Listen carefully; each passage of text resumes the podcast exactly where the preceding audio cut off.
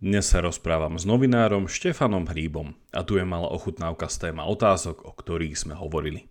Musí byť novinárčina hodnotovo neutrálna a chce byť objektívna. Prečo sú novinári strážnymi psami demokracie? A aké vlastnosti robia novinára nielen dobrým novinárom, ale aj dobrým človekom? Pred samotným rozhovorom mi dovolte môjho hostia predstaviť. Ako šéf-redaktor časopisu Týždeň spája rôzne svety a názory do tvorivého celku. Najradšej píše o veciach, na ktoré panuje jasný názor a pritom je to inak. Začínal s výskumom supravodivosti, neskôr pracoval v Lidových novinách, Rádiu Slobodná Európa a Domino Fóre. Dúfa, že pod lampou ho naučil počúvať ľudí. Jeho charakteristická vlastnosť je hlad po vzťahoch, kvalite, nových veciach a elementárnom dobre. Voľný čas trávi futbalom, tenisom a pri víne s priateľmi, ale aj s úplne stratenými existenciami. Okrem Ridleyho Scotta pozera aj dojaky a la Titanic a ako neprávom vyhlásený moralista a rusofób mal rád Slovan v KHL. A ešte jeden oznam. Tento rozhovor sme nahrávali naživo a preto sa ospravedlňujem za zníženú kvalitu zvuku. Počúvate pravidelnú dávku, vzdelávací podcast pre zvedochtivých, ktorý nájdete aj na denníku ZME. Ja som Jakub Betinský a v mojich dávkach sa pozerám na svet očami filozofie. Podporte našu tvorbu jednorazovo, trvalým príkazom alebo cez Patreon. A všetko info je na pravidelnadavka.sk. Veľká vďaka, vážime si to.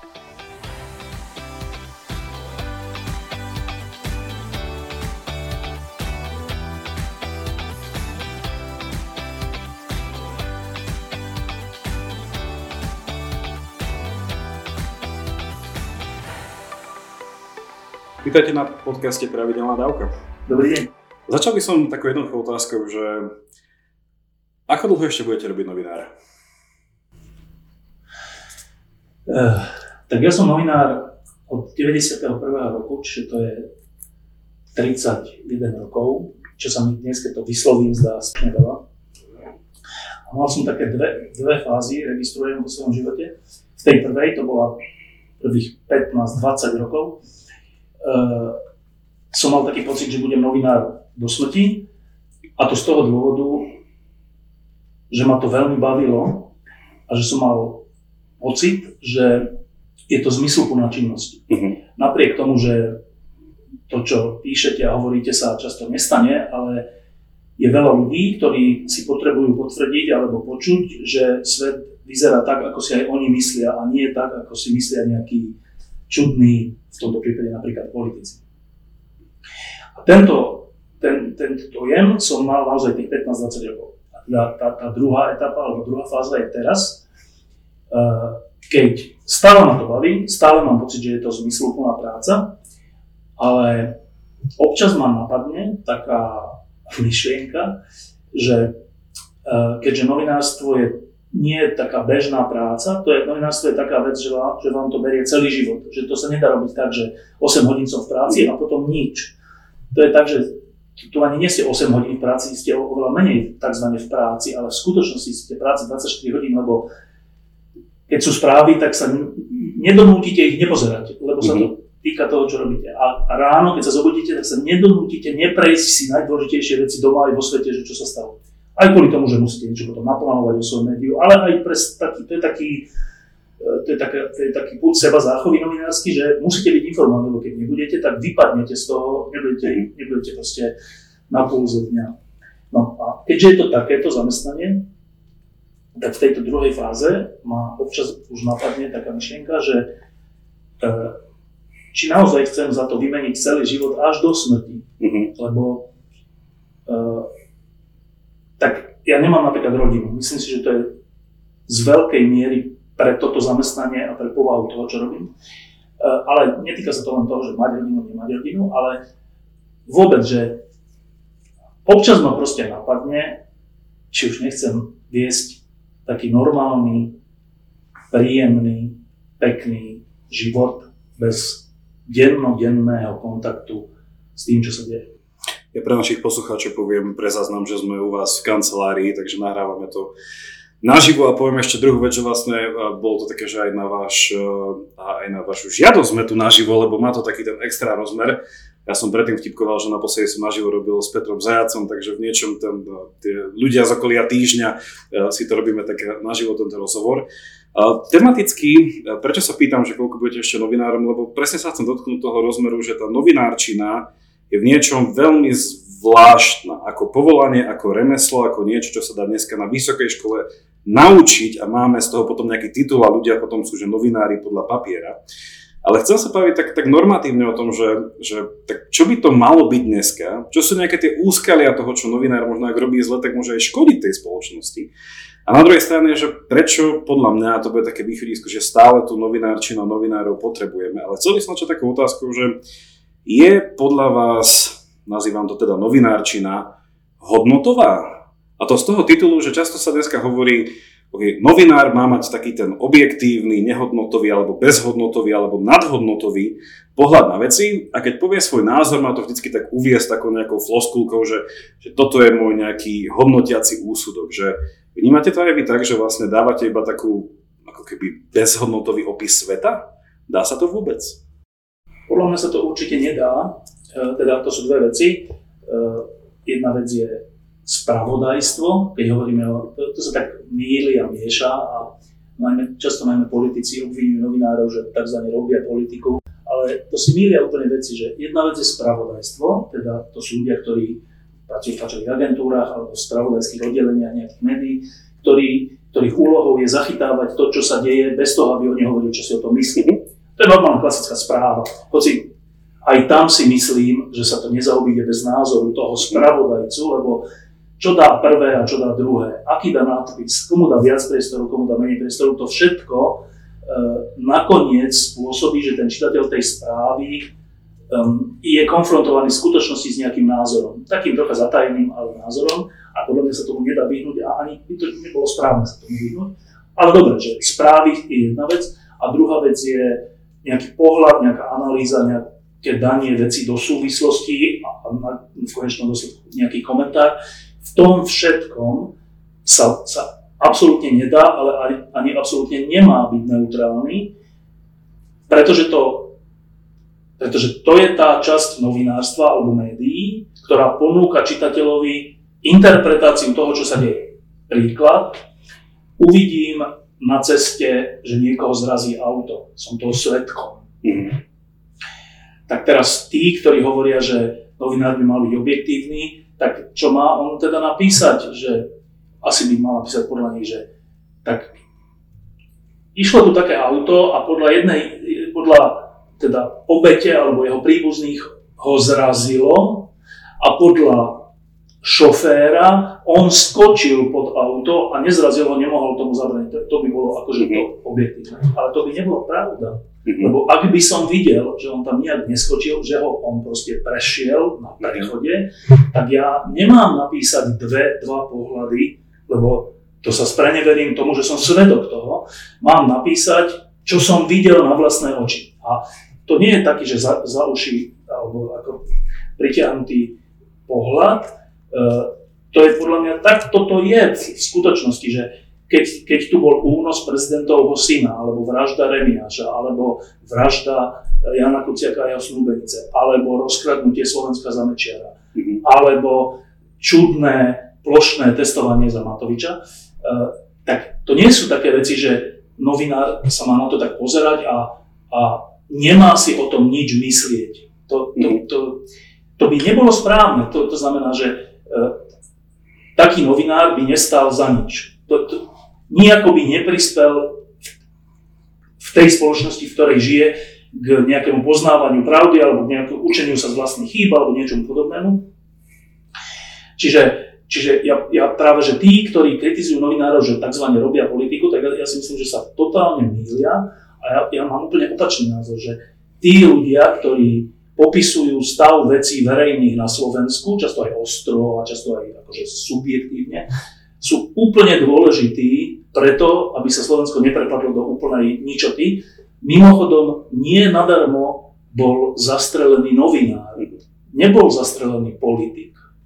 Prečo to tak je? Mhm. Asi preto, že funkcia nejakého, nejakého dohliadača na to, ako sa veci dejú na Slovensku, teda novinár, je možno dôležitejšie než politik. To si, to si v skutočnosti myslím.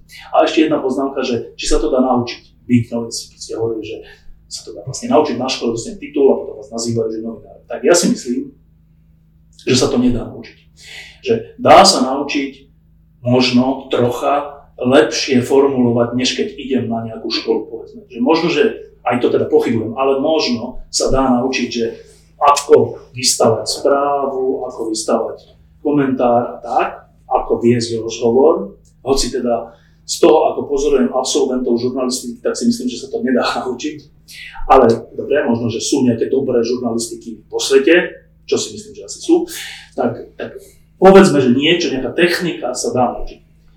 Ale e, ten vhľad do toho, že ako svet funguje v rôznych oblastiach, ten hlad potom, aby som zistil, ako veci fungujú a aj také nejaké nasadenie, že chcem tomu venovať svoj život, lebo to považujem za dôležitú vec, že to, to vás nenaučí nikto a nikde.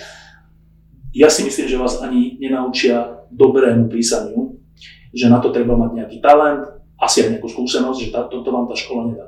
Že ja si myslím, že to je tak ako s dobrým maliarom, hudobníkom, futbalistom, že buď to máte, alebo to nemáte. Uh-huh. Páči sa mi ten, ten príklad s tým, teda taký smutný príklad s tým, že keď niekoho zrazí autobus, alebo teda či ten človek skočil.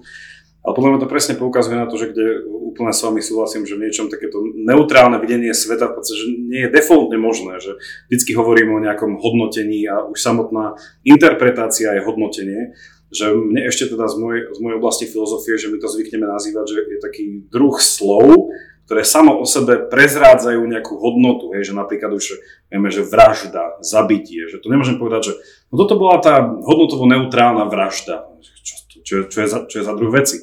Alebo ďalší príklad, že, že statočný skutok, alebo že statočnosť, že no, to bola taká, taká hodnotovo neutrálna statočnosť, to ešte musíme zistiť, či to naozaj bolo alebo nebolo že v niečom ten jazyk sám o sebe nás rádza v tejto snahe byť akože prílišne neutrálny.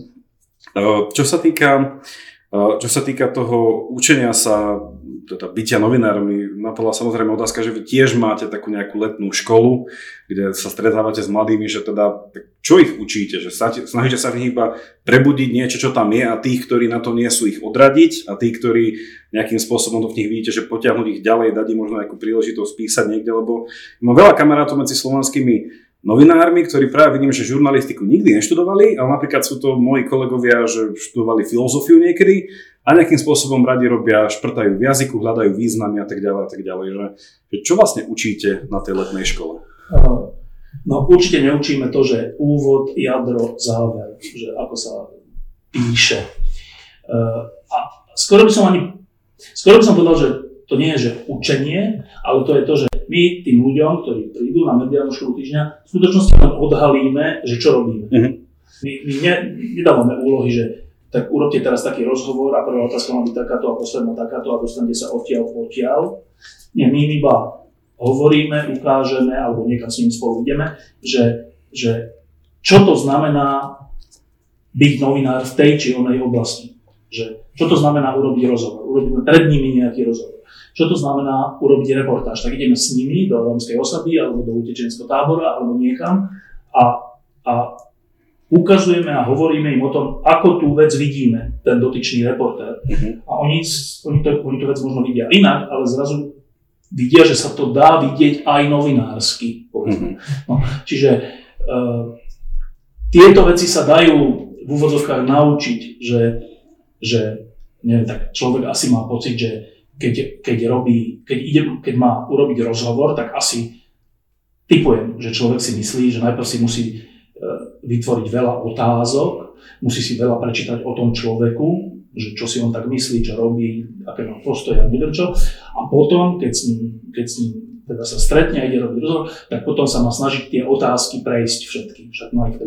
No. A ja im hovorím, že, že to je úplne naopak, že, že najlepšie je, keď si nepripravíte žiadne otázky, pre nejaký dôvod chcete s tým človekom robiť rozhovor, tak ak, ak máte ten dôvod, však preto ste si ho vybrali, tak ten dôvod vám stačí na vedenie toho rozhovoru a, a veďte ten rozhovor nie tak, že prejdete to, čo ste si naplánovali. Vedte ho tak, že, že, že dokola sa pýtajte na to, čo vás najviac zaujíma, alebo, čo, alebo reagujte na to, čo povie a, a z toho vám vidú nové a nové otázky. Nemajte pripravené dopredu otázky, lebo stratíte to najcennejšie z toho človeka.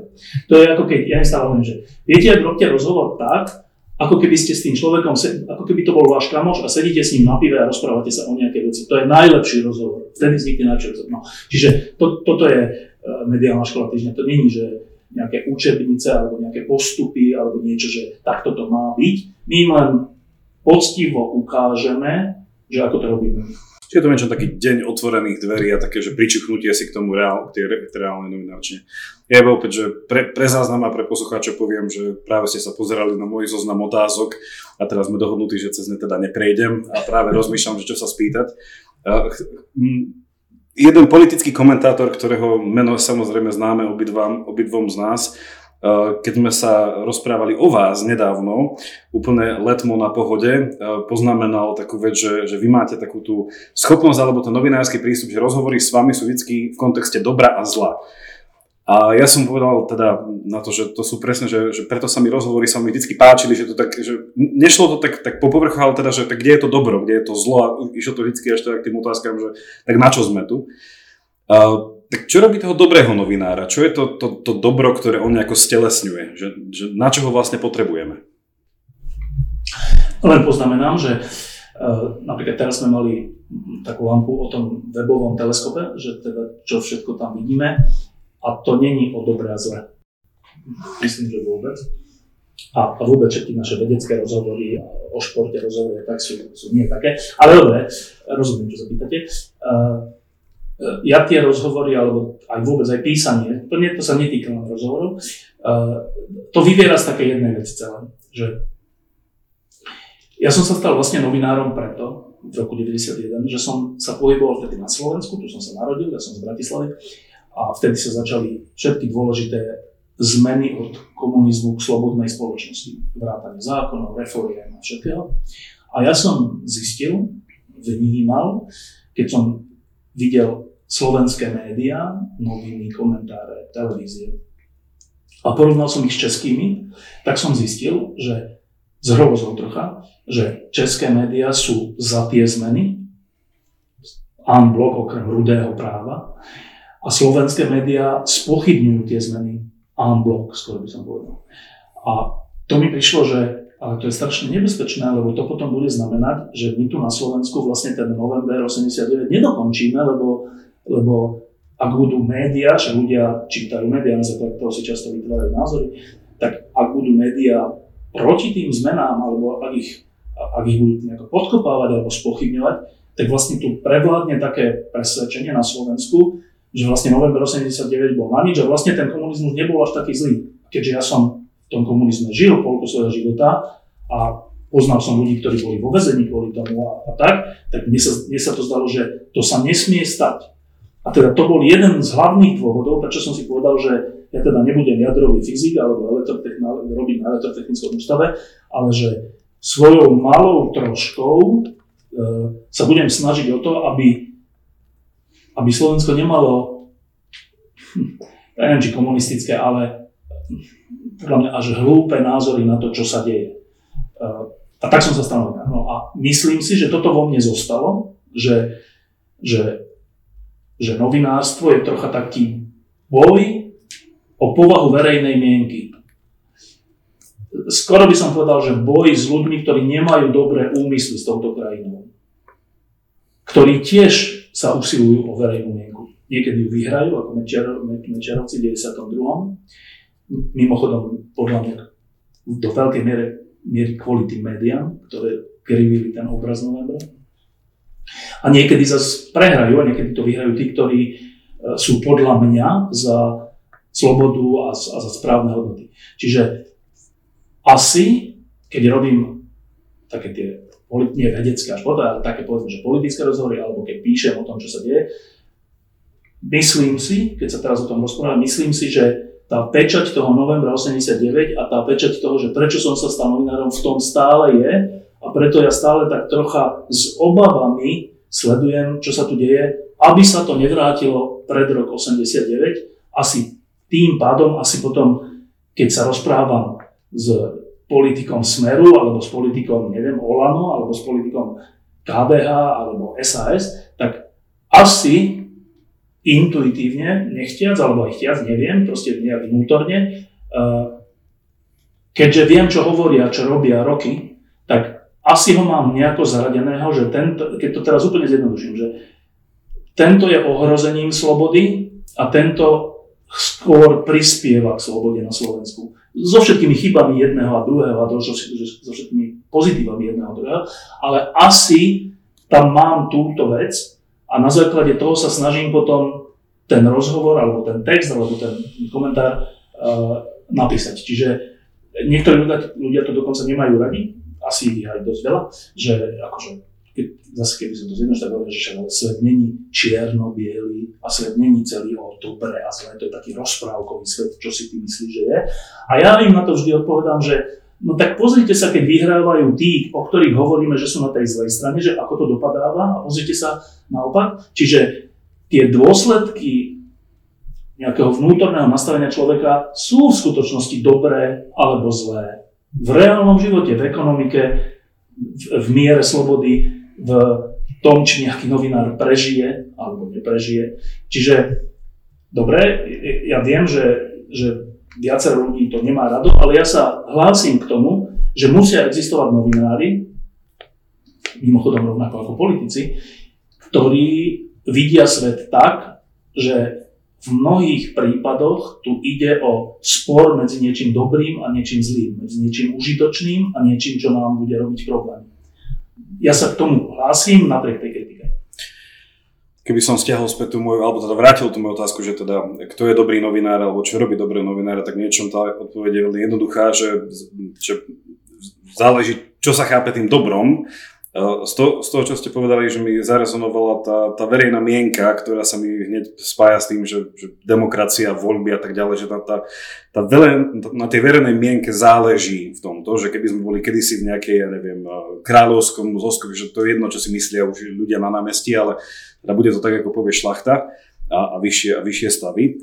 Tu ale nevyhnutne sa vraciame k tomu, s čím som začal, že či tá novinárčina je hodnotovo, alebo mala by byť hodnotovo neutrálna, čo samo o sebe mi príde vlastne teraz ako trošku protirečenie, lebo mala by byť bezhodnotová, už je hodnotový súd. No.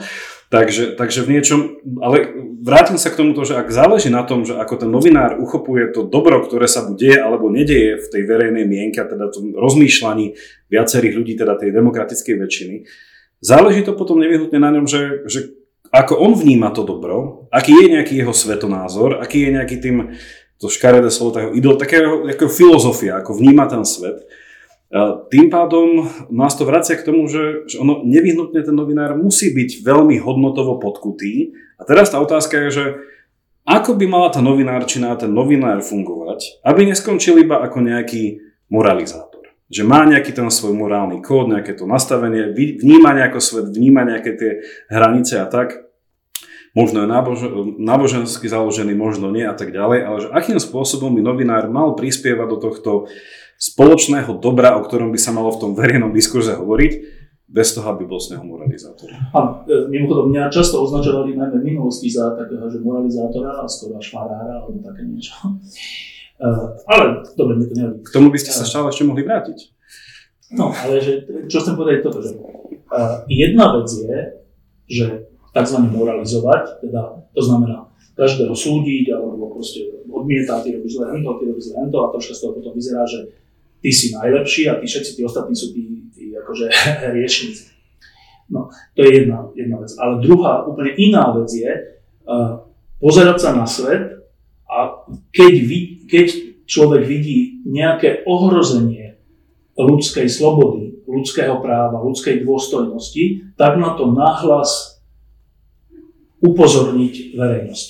To podľa mňa nie je moralizovanie, to je služba verejnosti. To je, to je to, čo má robiť podľa mňa novinár. A teraz, že, že keď je to dobré, keď je to akože, užitočné, keď je novinár dobrý, podľa mňa to, nie, to nezávisí ani od novinárskeho vzdelania, to sme už hovorili, a, ani od jeho postavenia, ani od jeho možností, že závisí to v skutočnosti od jeho, od bohatosti alebo nebohatosti jeho vnútorného sveta. Že ak ten človek má v sebe niečo, či už nažité, skúsenostne, alebo zažité v nejakej konkrétnej situácii, nemusí to byť dlhodobá vec, že, ktorá je pre ňoho akože takým, takou kotvou alebo takým kompasom, tak, tak vtedy môže byť ten novinár dobrý a môže tá jeho služba verejnosti byť užitočná. Keď to je len povrchná vec, že, že nemám nič našité, nič o ničom neviem, len si myslím, že ľudia majú byť dobrí, tak je to úplná. To, to potom je ploché a nerobí to službu ani tomu morálnemu cieľu, ktorý takýto novinár povedzme, že sleduje. Že napríklad pri potratoch alebo pri takýchto veciach, že keď len hovorím, že nesmú byť žiadne potraty, alebo naopak musia byť všetky potraty povolené, ale nemám za, není za tým cítiť nič, iba tento pohľad, tak je to plochá diskusia, ktorá k ničomu nevedie, iba ku konfliktom. Čiže byť dobrý novinár, to, sú také akože jednoduchosti, ale to znamená, že mal by mať niečo nažité, mal by mať niečo načítané, mal by niekde aj možno, že byť nielen na jednom mieste, že možno, že mal by mať za sebou aj nejaké proste, neviem, či pobyty alebo nejaké, proste, že mal by byť aj trocha vo svete. Uh, Samozrejme, má to výnimky, ale myslím, že to veľmi pomáha otvoreniu očí. Tak. Uh, a mal by mať originálny, mal by mať schopnosť, ja to tak hovorím, že vidieť za roh. Že väčšinou veci, a často to novinári tak robia, že väčšinou veci sú také, že javia sa nejako, ale v skutočnosti ide o inú vec. A Zlý novinár popisuje to, ako sa javia a dobrý novinár popisuje to, o čo tam ide v skutočnosti. Príklad. Uh, Igor Matovič dá akože miliardu a pol na tzv. protiinflačný balíček. A teraz ne, nehrajme sa so slovom, či je protiinflačný alebo proinflačný, lebo to je iná diskusia. Ale javovo sa to, sa to teda zdá, že aha, tak on je vlastne konzervatívny politik, ktorému záleží na rodinách a preto dá podporu rodinám. A ešte aj hovorí, že a to je dobré, lebo potom, keď je nejaká vláda iná príde a chcela by znova kradnúť, tak z tohto už nemôže kradnúť, lebo rodinám to už nikto nezoberie. Tak javovo potom ten novinár napíše, že vlastne je to taký normálny spor, že oni sú takí konzervatívni, prorodinní a tí iní tomu nedávajú až takú váhu. Ne, asi nepovie, že sú protirodinní, ako to robí Matovič, ale to dáme tiež bokom. Ale že tak je to taký legitímny postoj, postup. Tak sa to javí. Novinár, ktorý má nejakú skúsenosť alebo nejaký vhľad, alebo minimálne sa porozpráva s rôznymi ľuďmi o tom, tak zistí, že e, z 25-percentného hnutia je 8-percentné a to hnutie, keď nič neurobí, tak upadne do zabudnutia. No a čo teda môže urobiť? asi už nemôže hovoriť stále o korupcii, lebo to už bolo pred dvoma, pol, troma, štyrmi rokmi, tak s čím znova získa nejaké percentá? Tak sa to hnutie porozhliadlo, že čo by sme tak mohli a zistili, že na Slovensku sa celkom darí takým tým, niekedy to zajde až do takej fašistickej podoby, ale niekedy iba do takej tej akože konzervatívno-rodinnej, trumpovskej podoby, že že skoro by som povedal, že Slovensko prvé, tak je to robí Orbán, že Maďarsko prvé. A aké prvé, v čom prvé? No my sme kresťanský národ. A čo znamená kresťanský národ? No tak, že my si ctíme rodiny. Aha, no tak keď je to takto, keď toto je cesta, ako môžem získať percentá, no tak urobím tzv. prorodinný protiinflačný balíček, aby si ľudia uvedomili, že ja som za nich. A možno budem mať potom viac percent. A zlý novinár si nevšimne jednak toto a jednak si nevšimne teda túto účelovosť a jednak si nevšimne, že z čoho ide tých 1,5 miliardy. Že, že to musia zaplatiť v skutočnosti samozprávy a že je to ešte urobené tak, že potom samozprávy zvýšia dane a teda ľudia sa budú hnevať na samozprávy a budú chváliť vládu, že vláda to chcela dobre vidieť a samozprávy nám znovu berú tie peniaze. Lenže to, lenže to ten Matovič vie, že to tak bude a teda dobrý novinár toto prekúkne a napíše o tom takto. No a teraz, že ten, jaký je rozdiel medzi tým zlým a dobrým? Není rozdiel v tom, no, novinárom, není rozdiel v tom, že má zlý zámer. To není, že jeden klame a druhý neklame. To je len to, že ten prvý nevidí za roh. Nevidí, ako je vec v skutočnosti. Vidí len ten povrch a ten povrch prináša a škodí tým skutočnosti verejnosti, lebo tá verejnosť nemá veľa času nad týmto dumať. Ak by všetci novinári povedali, že je to proste prorodinné v poriadku, tak verejnosť by si to myslela. Ak sa nenajdú ľudia, ktorí odhalia, to sa vytýka Matoviča, Mečiara, Fica, hoci koho sa to týka Sulíka, že ak sa nenajdú ľudia, ktorí odhalia práve motivácie toho, čo sa deje, tak celá spoločnosť bude vláčená emóciami, e, zlovôľou, e, chamtivosťou a oportunizmom všelijakých ľudí, ktorí budú môcť e, rozhodovať. No. A to je podľa mňa rozdiel medzi dobrým a zlým novinárom, ale aj medzi dobrým a zlým politikom a všeličím, že snažiť sa vidieť veci tak, ak, aké sú a nie tak, ako sa javia alebo ako nám ich niekto ponúka. Je to ťažká vec. Je to neintuitívna vec, že intuitívne človek skôr si myslí, že je to tak, ako sa, ako sa to javí, že to hovorí, čo by som mu neveril. Ale, ale, ale ak budeme takýto povrchný, e, iba intuitívny, iba pocitový, tak, tak celá sloboda a celá demokracia sa, sa zrúti do zneužívania slobody a demokracie. No, čiže týmto dlhým, týmto dlhým vstupom chcem povedať, že som chcel povedať, že dobrým novinárom sa človek nenaučí na škole, ale že do, dobrým novinárom, okrem toho, že musí mať na to nejaký talent, nejakú vôľu, ochotu, chcenie, také až také naozaj také, až také, že živočíšne, že chcem vedieť, jak to je naozaj a chcem to robiť a aj na úkor svojho času a na úkor svojej rodiny a tak, tak, tak okrem toho tam musí byť tento vhľad do reálneho sveta, nie do toho povrchného sveta, ktorý nám ktorý vidíme mimochodom všade, na obrazovkách, na ulici, keď sa rozprávam, keď vidíme tých poslancov, keď sa s nimi stretneme. To všetko je povrchný svet, ktorý nie je nevyhnutne klam, klamstvom, ale je, povrch, je to taký povrch. Ale podľa mňa dobrý novinár je ten, ktorý ide pod ten povrch a vysvetlí, ako je to naozaj. Keby som opäť zobral to, to videnie za roh, a mm, opäť, že ono je to také poukázanie na takú istý uhol alebo istú vrstvu, alebo ako to nazvať, nejaký, nejakú dimenziu našej prežívanie našej skutočnosti, ktorá tým, že nie je úplne viditeľná, e, často sa ňou dá, často sa dá prehliadnúť a tým je, že vidieť alebo že rozumieť úmyslu toho človeka, že prečo niečo robí, že, že by ste povedali teda slovo, že aká je motivácia tak a ten príklad s Matovičom. E, chcem mať teraz takú, takú tak ja sú ťažšiu otázku a uvediem mu podobným príkladom len trošku z, z môjho fachu, že my keď našim študentom hovoríme o nejakých takých že základných pohľadoch v rámci nejakej morálnej teórie, tak im hovoríme, že tak predstavte si, alebo ja hovorím mojim študentom, že predstavte si, že vidíte ma, ako idem e, z nákupu, e, z nejakého obchodu a vidím tam staršiu pani s nákupom, pomôžeme jej, zoberieme jej to e, hneď vedľa dobytu a spýtam sa jej, tak, tak ako to zhodnotíte? Hej? Oni mi povedia, no tak vidia očividne, že som veľmi empatický, že viem pomôcť, a povedia, že áno, že som, vyzerám byť ako dobrý človek. A ja potom poviem, dobre, tak toto je vlastne tá teória, ktorú hovoríme, e, teda v tom politickom žargone sa to hovorí, že, že výsledky rozhodujú. My, my hovoríme, že teda, že to, to dobro vidíme v následkoch nejakého konania.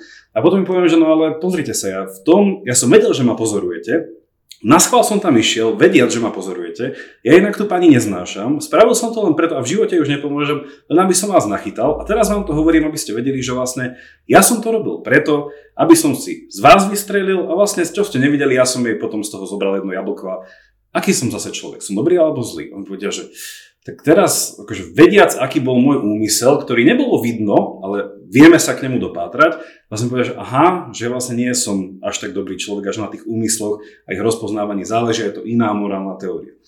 No, zástancovia toho, a už sa dostávam k tej mojej otázke, že zástancovia toho, že na tých úmysloch záleží, že to je to, čo nás robí dobrými alebo zlými, tak zástancovia sú takých, takých dvoch pohľadov. Jedný, že, a to je až taký polonáboženský pohľad, že iba Boh vie, čo sa v mojom srdci deje. Že ja chcem vedieť, čo ten človek naozaj tým zamýšľa, on je tá ultimátna autorita. Ja sa ho spýtam, keď on mi povie, ja mu neverím, je to už môj problém.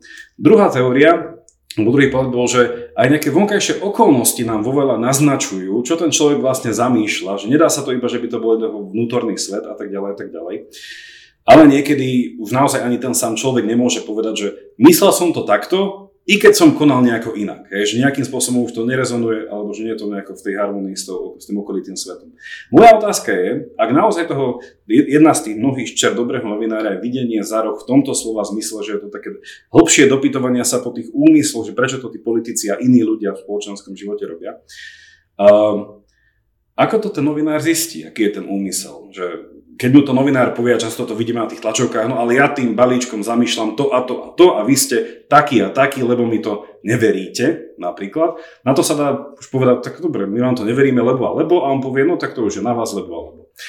Uh, čo môže novinár v tomto robiť? Že ako novinár nejakým spôsobom nielen, že má nejaké tušenie, že čo, ten, čo to videnie za roh je, ale ako ho dokázať a ako ho predostrieť tej verejnej mienke tak ono to na prvý pohľad vyzerá ťažké, ale v skutočnosti to je až také ťažké. E, teraz poviem príklad z toho balíčka. Že, e, prebehla taká informácia, že, že o povahe toho balíčka, keďže na to potrebovali hlasy fašistov, tak prebehlo aj stretnutie s nimi a potom bol ten balíček chválený aj ich hlasmi. A teraz interpretácia politikov, v tomto prípade Matoviča bola, že ale to oni len chceli vedieť, ako to, a, a čo v tom balíčku je, tak ja som prišiel a povedal som im, čo v tom balíčku je. To je všetko, čo, to, ja, čo, čo, to, na to nemali vplyv, ja som ich len informoval, to je jeho interpretácia. A potom príde ten poslanec, ktorý hovoril, ten jeden z desiatich najinteligentnejších, podľa Matoviča, eh, Belusky myslím, a, a povie v televízii, že bolo to tak, že a on to myslel teraz, akože nechcel tým predpokladám poškodiť Matoviča, ale povedal, že však bolo to tak, že on za nami došiel a my sme povedali, že musí tam byť táto zmena, vtedy to my podporíme, on odišiel a tá zmena tam bola a tak sme to podporili. A aká to bola zmena? No to bola zmena, že sa stiažil prístup peniazom pre Rómov, čiže rasisticky podmienená zmena. No a teraz, že a, a teraz môže byť môže teraz byť tlačovka, kde ten dotyčný hmm. minister povie, že ja som to myslel tak, a to je váš, váš problém, že mi neveríte, ale tu sú fakty, že ale veď, veď ten samotný účastník tej schôdzky povedal, že to nebolo tak, že oni sa len pýtali, čo tam je, ale že oni mali nejakú podmienku a vy ste ju splnili. No a to je, čiže tým sa povedať, že to nie je ťažké odhaliť, že čo je za rohom, len to chce trocha asi inteligencie miernej a, a trocha dôslednosti, že sledovať to, že a ten povedal to, a ten povedal to, aha, to hovoria o tom istom, tak potom jeden klame a potom, a, a, no. čiže, čiže, dobre, Mečiar, keď zakladal Slovensko, tak hovoril, že ho zakladal kvôli tomu, že tisícročné úsilie slovenského národa sa, sa završuje. Teda robí to pre 5 miliónov ľudí, dokonca skoro až ako obeď, že on bude tá obeď, nech sa neho to stojí čokoľvek, ale pre tých ľudí to on urobí. A my sme vtedy písali, že nerobí to pre ľudí, ale pre seba, pretože je hrubý človek a pretože chce a že sa mu bude ľahšie vládnuť na samostatnom Slovensku než v Československu a ľahšie sa mu to Slovensko rozkradne než v Československu, lebo tam by bola väčšia kontrola. No dobre, a teraz ľudia nám neverili a jemu verili. Mhm. Ale čo boli fakty nasledujúcich rokoch? rozkradnuté banky, vytunelované podniky, privatizácia pre poctivých podnikateľov Mečiarovcov tzv. Čiže v priebehu pár rokov, dvoch, troch, štyroch, sa ukázalo, že to bolo tak, ako sme my hovorili a nie tak, ako Mečiar hovoril. Čiže jeho poznámka, to hovoríte len preto, že ma nemáte radi, tým stráca relevanciu, lebo si, si to každý na svojej koži vyskúša. Čiže, a podľa mňa takto je to v živote. Niekedy to teda v živote novinára, že niekedy to potvrdenie trvá uh-huh. rok, dva roky, 5 rokov a niekedy trvá jednu tlačovku Beluského. Ale že to není, to není vôbec že ťažká vec, alebo že není to, skoro nikdy to není tak, že politik hovorí jedno, novinár hovorí iné a človek, bežný človek nemá šancu uh-huh. to posúdiť. To, skoro nikdy to tak není, lebo jedna alebo druhá strana svojou predchádzajúcou činnosťou, činmi alebo následnou činnosťou okamžite potvrdí alebo vyjaví, že aký je, že kde, kto má pravdu. Ale ešte jednu vec som sa povedať, že k tomu, že, že dobrý a zlý, alebo tak. A že kde to vlastne, o čo sa vlastne novinár opiera, keď hovorí, že to, toto je správne a toto je nesprávne. Tak poviem taký príklad z môjho života. Ja v tých prvých rokoch som sa deklaroval, že som že sám pred sebou som si hovoril, že aký som ja vlastne novinár, že na ktorej strane alebo tak, tak som si tak povedal, že ja som proreformný novinár, že, že podporujem tie reformy, ktoré majú zo, zo slovenského zdravotníctva, školstva, daní a neviem čoho urobiť niečo životaschopnejšie, čiže som asi proreformný. A asi som na pravú stredu, nie na ľavú stredu, lebo som za menší štát, nie za väčší štát, za menšie dane, nie za väčšie dane. Asi aj na základe skúsenosti z komunizmu, ale aj na, na základe iného. Aj na základe tých reform, ktoré priniesli nejaké úspechy, tie tzv. pravicové reformy. Dobre. A teda z toho by malo asi vyplývať, že, že keďže som reformne pravicový, sa, tak, tak som sa pred 20-30 rokmi sám pred sebou zadefinoval, tak asi si teda myslím, že pravicové riešenia sú dobré, aj skoro až morálne dobré, a lavicové riešenia sú zlé, skoro až morálne zlé. No, po 30 rokoch to takto nevidím. Po 30 rokoch si myslím, že aj lavicový názor, aj pravicový názor je, že nielen že úplne že legitímny, ale že z hľadiska toho človeka, toho, ktorý ho má, je morálne správny. Mm-hmm. To si myslím. Že lavicový človek, predpokladám, že je za vyššie dane v nejakých oblastiach preto, aby sme potom mali spolu viac peňazí na nejaké služby štátu voči občanom. Príklad v Dánsku alebo v Škandinávii je taká dohoda, že majú tam vyššie dane, ale sú schopní nekradnúť a sú schopní, alebo menej kradnúť, a sú schopní tie, tie služby na základe tých vyšších daní mať v takej dobrej úrovni, že ľudia neprotestujú proti tým vyšším daniam. Ja si myslím, že u nás, keby sme mali vyššie dane, aj tak by sa to rozkladlo, že tie služby by sa nezlepšili, ale to je teraz to teda Že z morálneho hľadiska si myslím, že môže byť lavicové riešenie z hľadiska toho človeka, ktorý ho navrhuje, dobre mienené a morálne. Rovnako ako jeho proti, protivník alebo súper, ktorý bude hovoriť, že nie, nie, nie, ja som za nižšie dane v Dánsku, lebo si myslím, že potom ľudia budú mať, že ľudia budú viac peniazy, oni sa, oni sa od nich najlepšie rozhodnú, že na čo ich minú a to v sume miliónov ľudí bude pre celé Dánsko lepšie.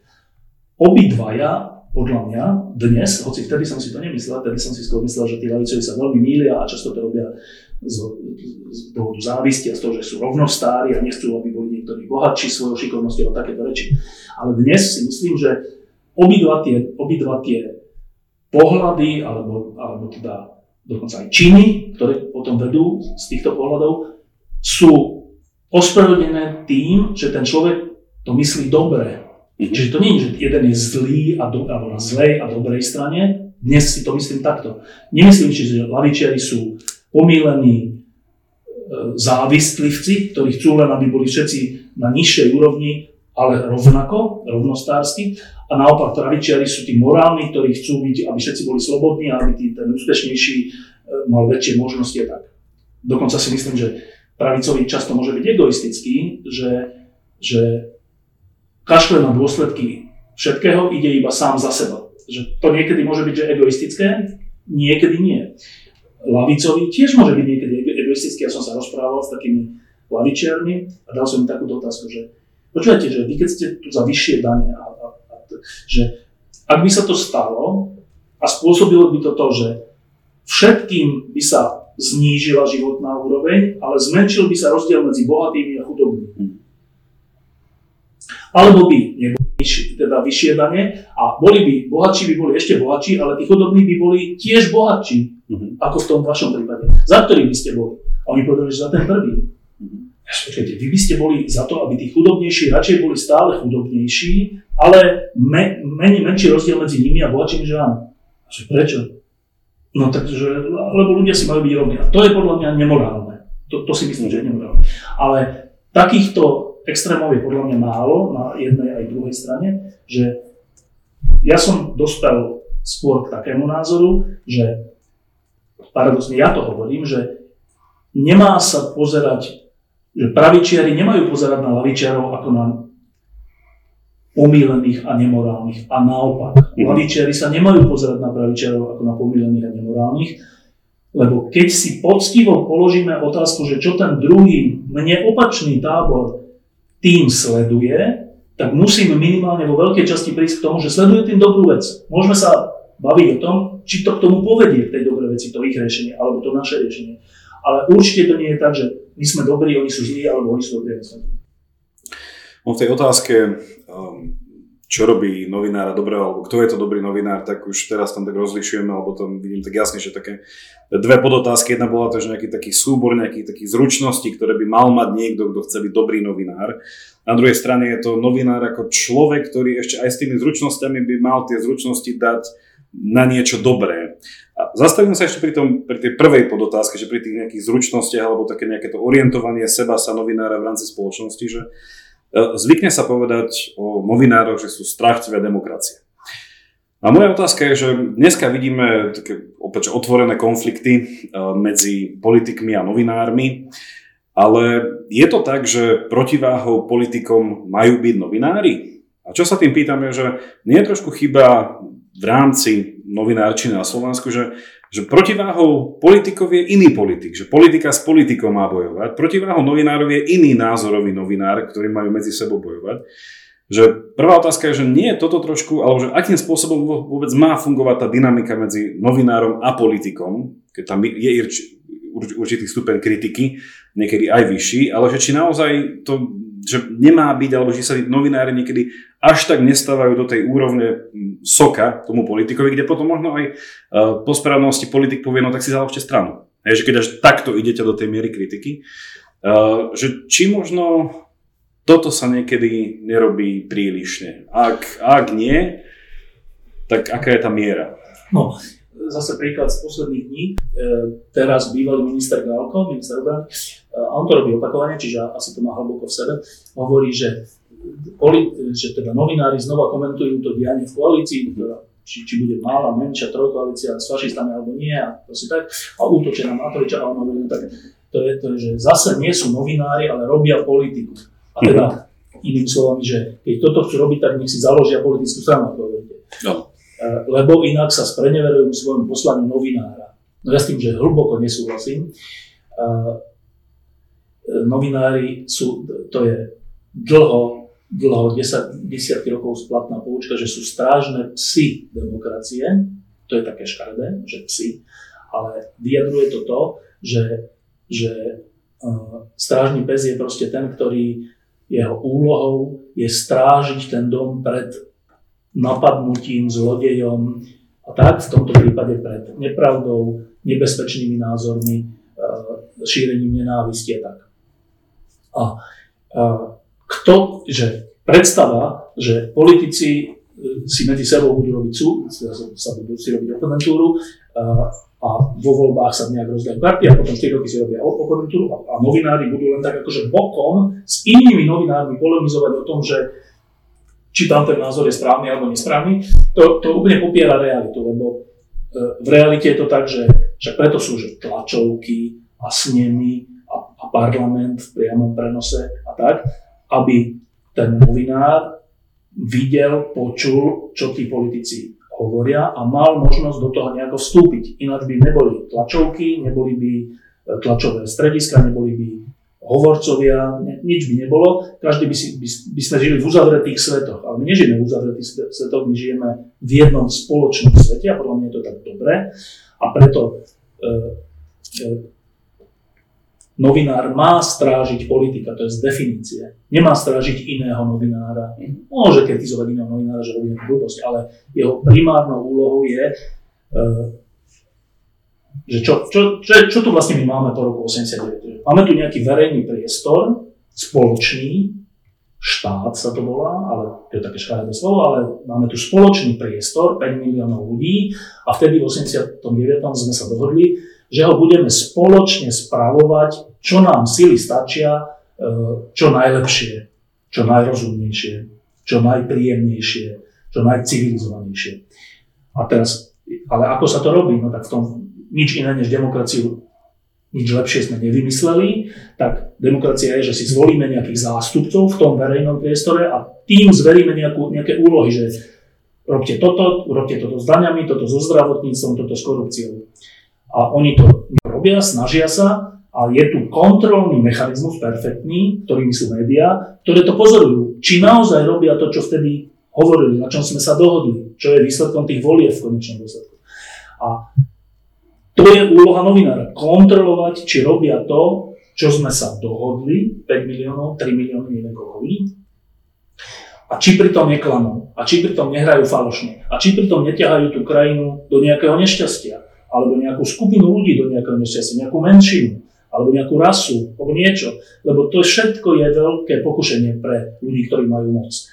Čiže ja hlboko nesúhlasím s tým, že noví novinári by nemali byť supermi v tomto zmysle politikov. Naopak majú byť ešte väčšími, ešte viac to majú kontrolovať, ešte ostrejší majú byť, ak sa ak vidia nejakú fintu, nejakú zlovoľnú fintu, ktorá škodí tej spoločnosti. Napríklad e, teraz, zase z opozície, e,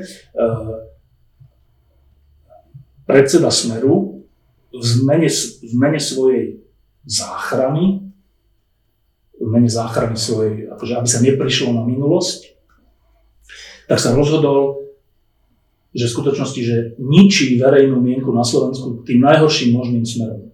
Že už je to ta, ten typ argumentácie, že prezidentka Čaputová je americký agent.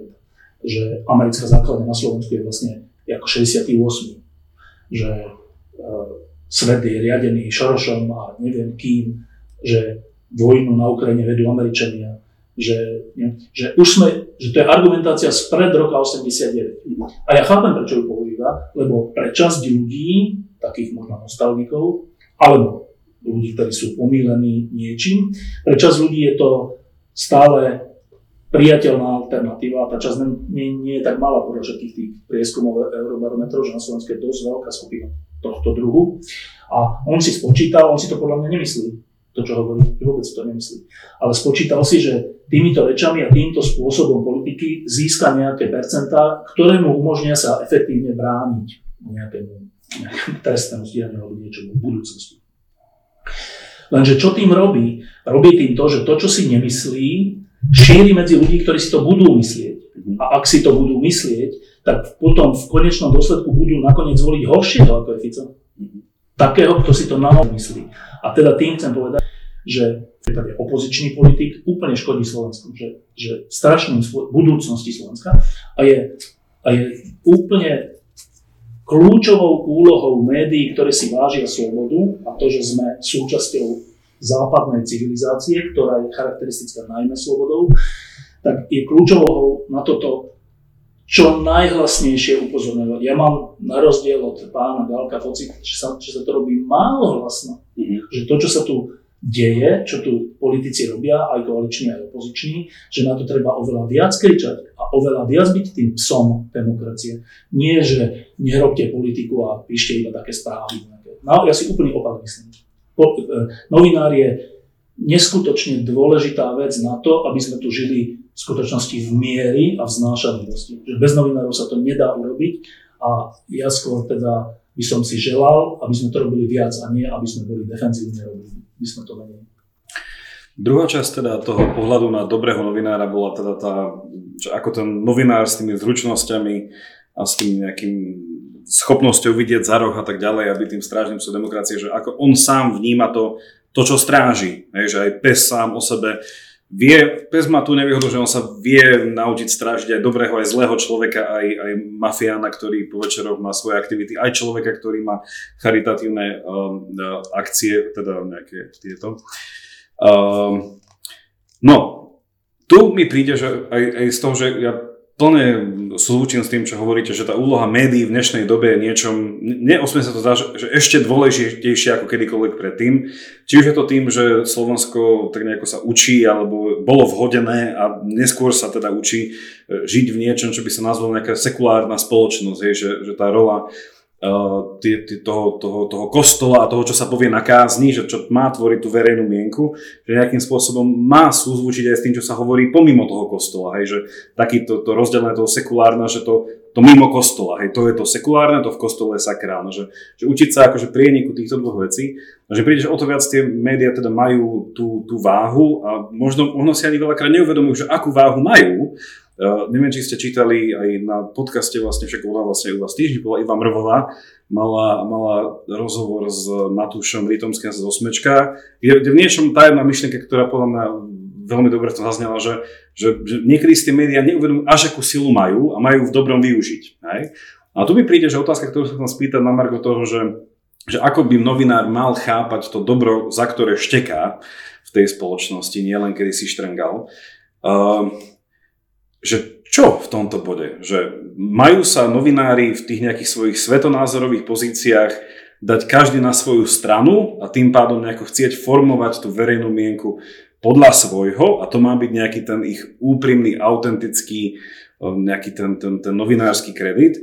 Alebo či sa má novinár snažiť o nejakú o hľadanie nejakého čím konsenzuálnejšieho spolužitia, čím nejakej, nejakej také univerzálnejšie myšlienky, pod ktorú by sme sa ako dážnik vedeli, vedeli dať. A na čo narážam, a vy ste to už spomenuli, len to chcem teda priniesť a trošku to otočiť z druhej strany a vidieť, ako to chápete, že povedali ste pred, uh, pred chvíľkou, že novinár teda je až povinnosťou novinára poukazovať, ak sa deje niečo, čo popiera alebo ide proti ľudskej dôstojnosti.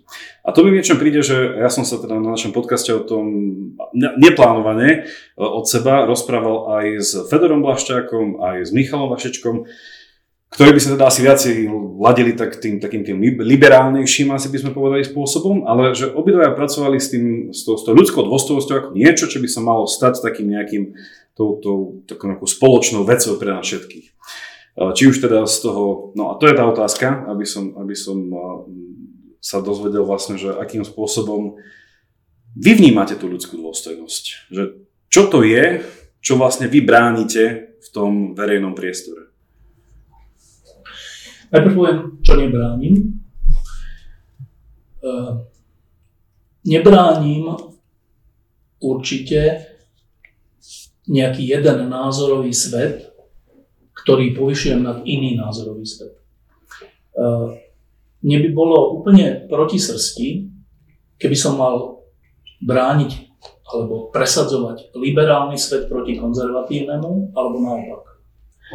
Že e, niektorí moji kolegovia odišli a založili si také všelijaké kresťanské alebo konzervatívne weby a, a bránia z ich hľadiska, z dobrých dôvodov, konzervatívny svet, kresťanský svet, katolícky svet eh, pred tým druhým. A potom sú, podľa mňa, Enko, dúfam, že sa neurazia, bránia skôr liberálny svet. A tá obrana môže byť aj pekná. To nie je, že, že to je niečo, niečo necivilizované alebo niečo. Je to legitímna vec, že keď človek chce brániť svoj tábor, alebo brániť, presadzovať, alebo reflektovať, alebo snažiť sa ho kultivovať, tak je to v poriadku. Ale ja to, ja to mám inak. Ja to mám tak, že, že tak ako s tou pravicou a lavicou, tak aj v tomto, že ja si postupom rokov som došiel k tomu, že uh, liberálny svet je v niečom krásny, aj konzervatívny svet je v niečom krásny. E, svet veriacich je v niečom krásny, aj svet neveriacich je v niečom krásny. Vôbec to nemám tak, že svet veriacich je lepší a svet neveriacich je horší, alebo naopak. Že vôbec.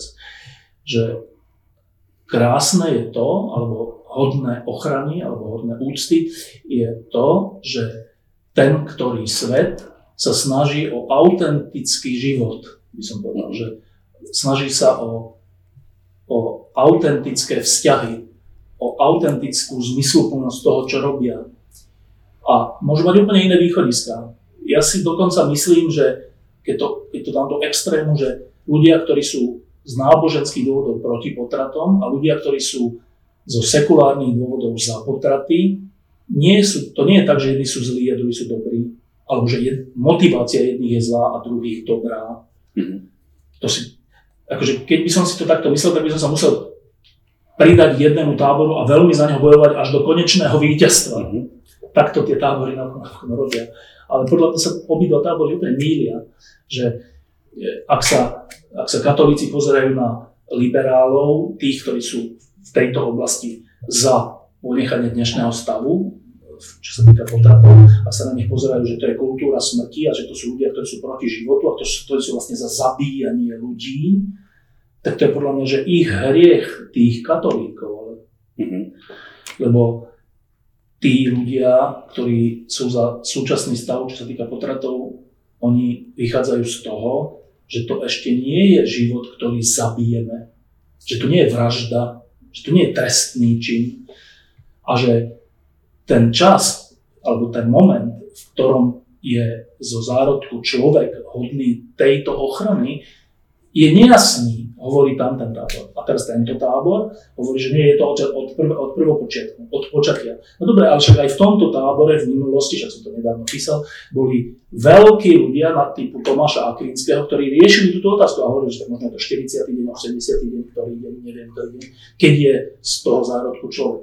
Tak aká bohorovnosť nás vedie k tomu, že my to zrazu už vieme. My vieme, že je to od začiatku, nie je to človek. A to potom čo, že potom všetky samovolné potraty sú vlastne, že smrť, tak potom všetky máme akože pochovať, máme ich dať, že to boli naše deti. Akože reálny svet vlastne troška ukazuje, alebo taký pocit reálne ukazuje, že není to takéto jednoduché. No a tým chcem povedať, že aj jeden, aj druhý tábor by, nie je vlastné toto. Vidieť v liberáloch dobrú motiváciu, môžem si myslieť, že sa v niečom mýlia, ale nemôžem ich obviňovať z toho, že ich motivácia samotná je nejaká zlovestná. Mm-hmm.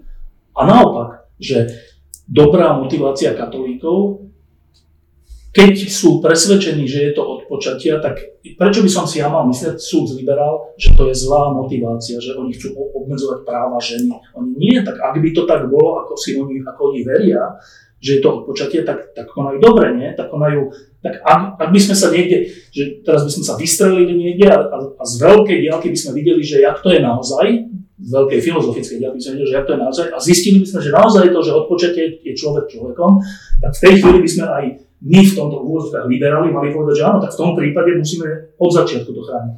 Hmm. Žiaľ, nedostaneme sa tou raketou na, na taký nadvlad, aby sme to takto videli, si myslím, že sa tam nedostaneme, ale tým chcem povedať, že aj liberáli by mali zase mať tú schopnosť, že priradiť konzervatívcom dobrú motiváciu. Že, a ja si myslím, keby sme my tieto dva tábory si navzájom priradili, do, priradili dobrú motiváciu, tak by sa nám spolu oveľa ľahšie žilo.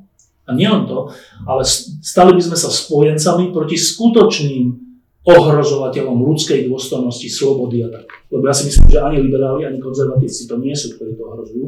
A špeciálne na Slovensku naša skúsenosť je, s kým sme tu bojovali najviac. S Mečiarovcami a s mafiánskym štátom. Tí neboli charakterizované ani tým, že boli liberáli, ani tým, že boli konzervatívci. To nebol boj medzi liberálmi a konzervatívcami, to bol boj o elementárnu úctu k ľudskému životu, vid Remiáš a, a Kuciak, a, a o elementárnu úctu k 5 miliónom ľudí. Nie ideologickú, ľavú, pravú, liberálnu a neviem, konzervatívnu, ale že ten skutočný spor Slovenska, a dodnes to tak je, nie je medzi týmito tábormi, ale ten skutočný spor je medzi ctiteľmi dôstojnosti človeka, a ja si myslím, že tú dôstojnosť ctia aj konzervatívci, aj liberáli, a ostatnými, ktorí ctia len seba a, a teda svoje, svoju moc a svoj majetok a, výhody z toho plynúce. Čiže uh, v tomto teda priznávam, že v tomto u mňa tiež za posledných 15 rokov nastal taký posun daný všeličím, ale ten posun je v tom, že, že vidím aj liberálov, aj konzervatívcov v prvom rade ako ľudí, ktorí sa ako len vedia snažia žiť zmysluplný život. A všetky útoky, ktoré sú také tie tupé, že liberáli to je kultúra smrti, konzervatívci to je stredovek, úplne tieto útoky ohrozujú našu vzájomnú dôstojnosť. Že mali by sme si udeliť navzájom dôstojnosť a nerobíme to. Konzervatívci liberálom a liberáli konzervatívcom, homosexuáli heterosexuálom a heterosexuáli homosexuálom. Že mali by sme objaviť, že sme na jednej ľudí a nie, že sme nepriatelia. Skutoční nepriatelia sú že úplne inde. Čiže, čo sa, keď to, sa vrátim tomu novinárstvu, že podľa mňa toto je súčasť učenia sa tomu, čo je to dobrý novinár. Dobrý novinár nie je ten, ktorý, ktorý bráni katolícke výsady alebo práva, alebo status quo, alebo neoddelenie od štátu, lebo je veriaci, to je také kmeňové, že bránim to, čoho som súčasťou. Umenie je podľa mňa brániť to, čoho nie som súčasťou a vážiť si to, čoho nie som súčasťou. A to je podľa mňa dobrý novinár. Nebol by ešte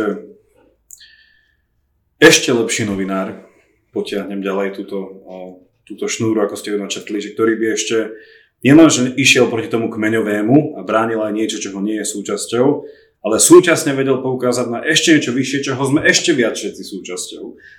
A tu sa chcem teda Teraz chcel by som teraz povedať jednu vec, že e, skúsiť zopakovať, čo ste povedali a opravte ma, ak som niekde, sa pomýlil, e, že teda, že za aký druh ľudskej dôstojnosti svojím spôsobom, že ako novinár neštekajte v tom, v tej, v tej verejnej, v tom verejnom diskurze, tak to je ľudská dôstojnosť, ktorá by nejakým, v, tomto, v tomto kmeňovom slova zmysle vychádzala z nejakých, či už náboženských východísk, alebo nejakým spôsobom nejakých takých takých veľmi identifikačných nejakých, nejakých východísk. Že, eh, ale že ak, ak som vás správne porozumel, že, že, že, tu ten, že hľadiac na ten dobrý úmysel toho druhého človeka v tom, ako je zapálený za tú svoju vec, a, že tam vlastne zo strany vlastne tých konzervatívcov, kresťanov, tak tam je vlastne tá vec, ktorú potom poznáme, že ak vnímame tu ten dobrý úmysel toho druhého človeka, ktorý sa míli podľa nás, tak tam nastupuje tá tzv. tá evangelizácia, že mu presviečať, ukazovať mu.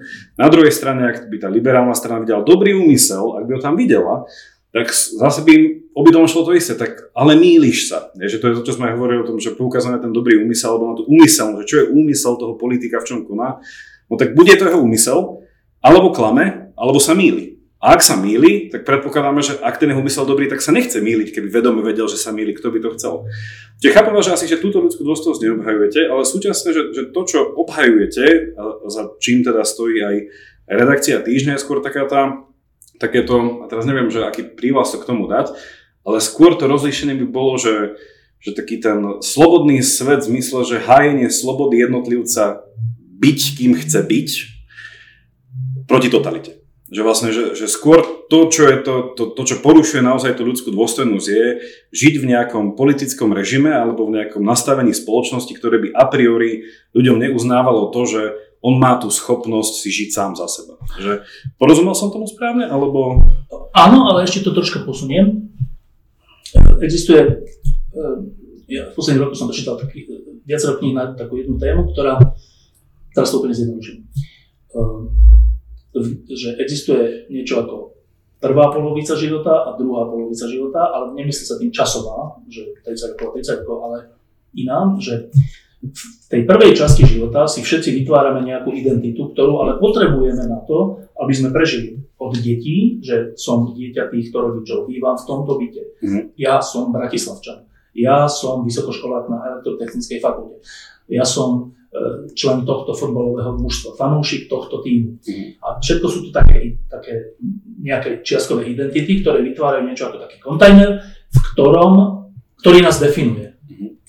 A v tej tzv. prvej polovici života to potrebujeme, lebo ináč by sme boli dezorientovaní. Keď sme to nemali, tak by sme nevedeli nič, nevedeli by sme sa hýbať, lebo dieťa potrebuje, teda keď poviem dieťa, dieťa potrebuje počuť, večer sa ide spať, ráno sa vstáva, je sa, musí sa jesť. Mm-hmm.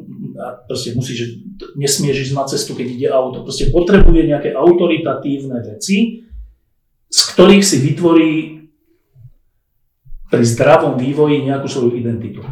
No ale potom je druhá polovica života. Opakujem, nemusí to byť časová.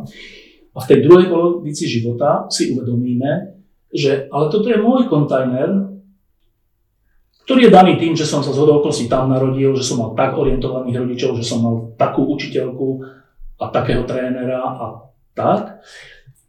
Ale keď sa pozriem okolo seba, tak vidím iné, iné kontajnery, iné identity, iné, iný spôsob života ľudí.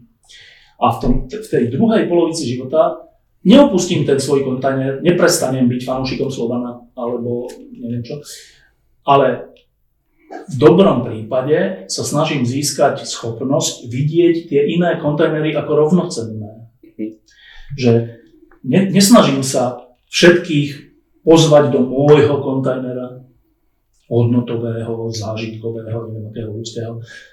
Ale naopak, že, že pozerám sa, že aha, že sú úplne iné pohľady na vec, úplne iný spôsob života. úplne iná sexuálna orientácia. Ale to není, že horšia a tá moja je lepšia. A, tá, a zdravá druhá polovica života je, že človek sa až teší z toho, aký je rozmanitý svet. Mm-hmm. A snaží sa tú rozmanitosť podporovať, nie potláčať, nie unifikovať. Teda, keby som to dal do náboženskej roviny, že katolíci, najprv musíme byť všetci katolíci a to je vtedy sme akože obranný postoj dobre za komunizmu je oprávnený, ale mimo komunizmu je už úplne neoprávnený, že len my a vlastne skôr, že len cez katolíkov sa dostaneš do neba, keď to preženie. Uh, tak v druhej polovici života by som tak očakával, že sa pozrú na buddhistov a na islám a na všeličo iné, čo je tu vo svete a povedia si, že to je tiež nejaká cesta k Bohu. My máme inú, ale to je zaujímavé. A ja nechcem, aby sa všetci buddhisti stali katolíkmi. Mimochodom, veľké, oso- veľké postavy typu matky Terezy hovorí, že to, že to nemá robiť. Že sa nemajú presvedčať buddhisti, aby sa stali katolíkmi. Ona, veľká katolíčka. No, ale to tam bokom, že? Čiže to čo, to, čo ja považujem za to spoločné, ktoré je hodné ochrany alebo vzájomnej podpory alebo tak, uh, dobre, môžeme to nazvať ľudská dôstojnosť, ale v skutočnosti je to niečo také, že všetci žijeme na tom istom svete, na tej istej zemeguli a všetci sme obdarení jedinečnou šancou prežiť tu život. My sme si ju nedali tú šancu, to nie že my sme sa rozhodli, mňa sa nikto nepýtal, či sa chcem narodiť. Dostali sme to všetci, tú šancu. A to, že sme ju dostali a niekto niekto môže povedať, že od Boha a iný môže povedať, že to je jedno, ako to nazve, ale to nás spája, že máme vlastne spoločný osud, že máme pár desiatok rokov prežitia na tejto zemi nejak spoločne a nejak zmysluplne.